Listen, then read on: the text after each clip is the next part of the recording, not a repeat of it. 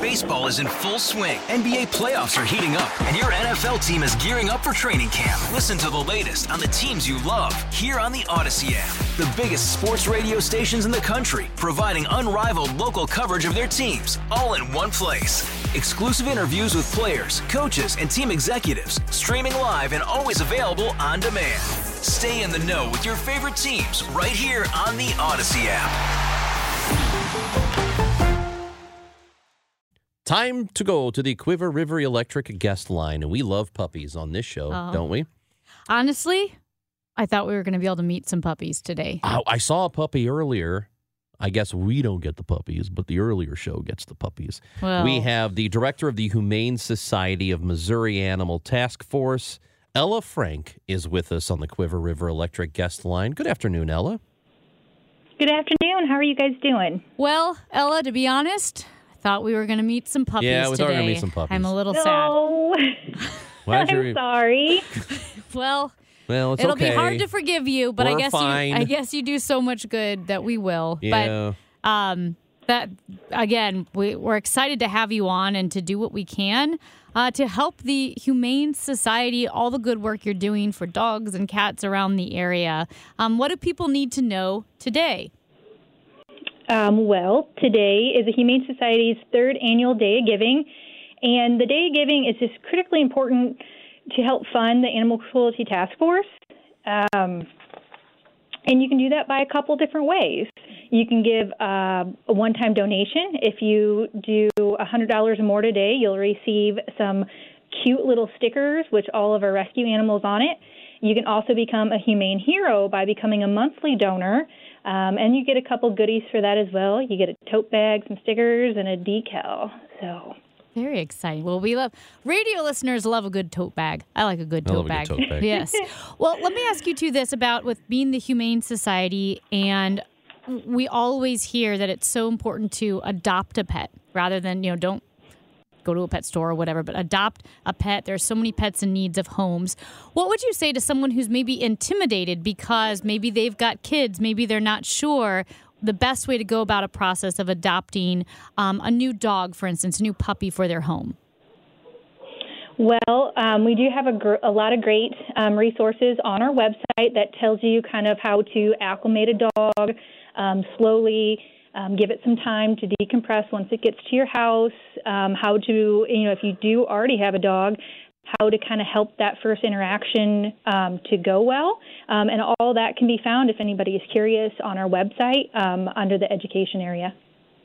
And that website is hsmo.org, correct? That that's correct. yes. Okay, so that that's the website to go to, and all the resources that you want are there. I the the dog I had growing up, um, we had her for oh gosh, uh, about fifteen years, I guess. And I know my mom and dad picked her up from the Humane Society. What what does the organization do? Um, I mean, obviously, you're taking care of these of these animals before people come to adopt them. But what is a a general overview of what the organization does? I think everybody knows you can adopt a pet, but there is a lot more than just that. Well, really, just giving that second chance to companion animals um, is, you know, the, the focus of the Humane Society. And I know for the task force, um, we're dedicated to helping animals that are at risk from abuse and neglect and natural disasters, um, emergencies in all the whole state of Missouri, all 114 counties and the city of St. Louis. And with excuse me, and with that work and today being that day of giving again for the Humane Society, um, can you explain those funds when people give exactly the daily tasks, uh, the daily rescues that they're helping to fund? Sure. Um, you know, it can go to getting supplies. Um, I know a lot of the Humane Heroes, um, that donation will go to enrichment toys for the cats and the dogs so they have um, things to do while they're in the kennel. Um, because sometimes, you know, especially with the animals the task force brings in, they might have a lengthier stay. So to be able to, you know, keep them engaged and interact um, with toys is very important. So donations can, you know, go from, you know, we have an Amazon wish list, so you can see, you know, all what um, items you know you could buy and donate to help out, um, but it, it goes the don- donations are, are it's how we're able to do these big rescues, and the St. Louis community is just so loving and supportive of um, of us and the rescues that we do. The animal the animal cruelty task force that that you've mentioned. It, so, how do you find out about situations that are um, not good for animals? Do you get tips? How does how does that work? And then how do you go about retrieving the animals from wherever they are? Yeah. Um, so any individual, it can be uh, maybe a family member, a neighbor, a coworker, the um, you, postal, um, Amazon, anybody can make a report.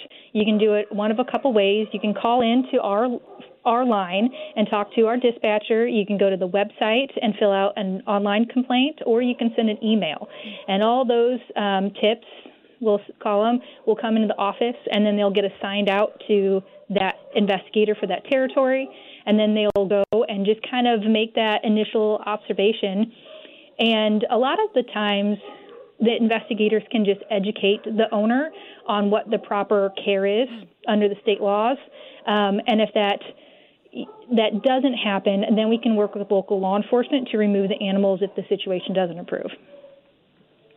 Oh, we were we were smiling. Well, what if the if the pups in the background want to join the we, show? We could hear them. I think they want to be on the show. what are, what are they what are they going on about back there? What's happening?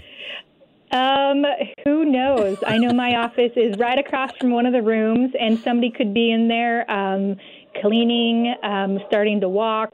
Um, but yeah, my office will get uh, a little noisy at times. it, it has to be like living on a busy street and there's ambulances going by, sirens all the time, and you just get used to it and don't realize it's happening. Is that what it's like for you in the office? It is, Yeah. but occasionally there'll be um, one that sticks out, and you almost kind of want to go track them down to see who's making that noise.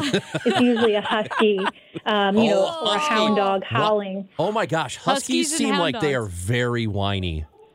Whiny. Why? Yes. Oh, that's so funny. We They're- have, why, well, my mom has a dog that we thought uh, it's a, it was this. Well, first of all, Francis is his name. He grew much bigger than we were expecting, but also he, uh, we think he has anxiety and he he gets very nervous, and then I get nervous, and so if we if I take him out at uh, like at night, he'll look and like what was that noise? Then i'm like what's that noise? And i feel like we rile each other up. So i could i get how all the dogs in the back are riling each other up. Because francis and i we get each other riled Oh, up boy. for sure.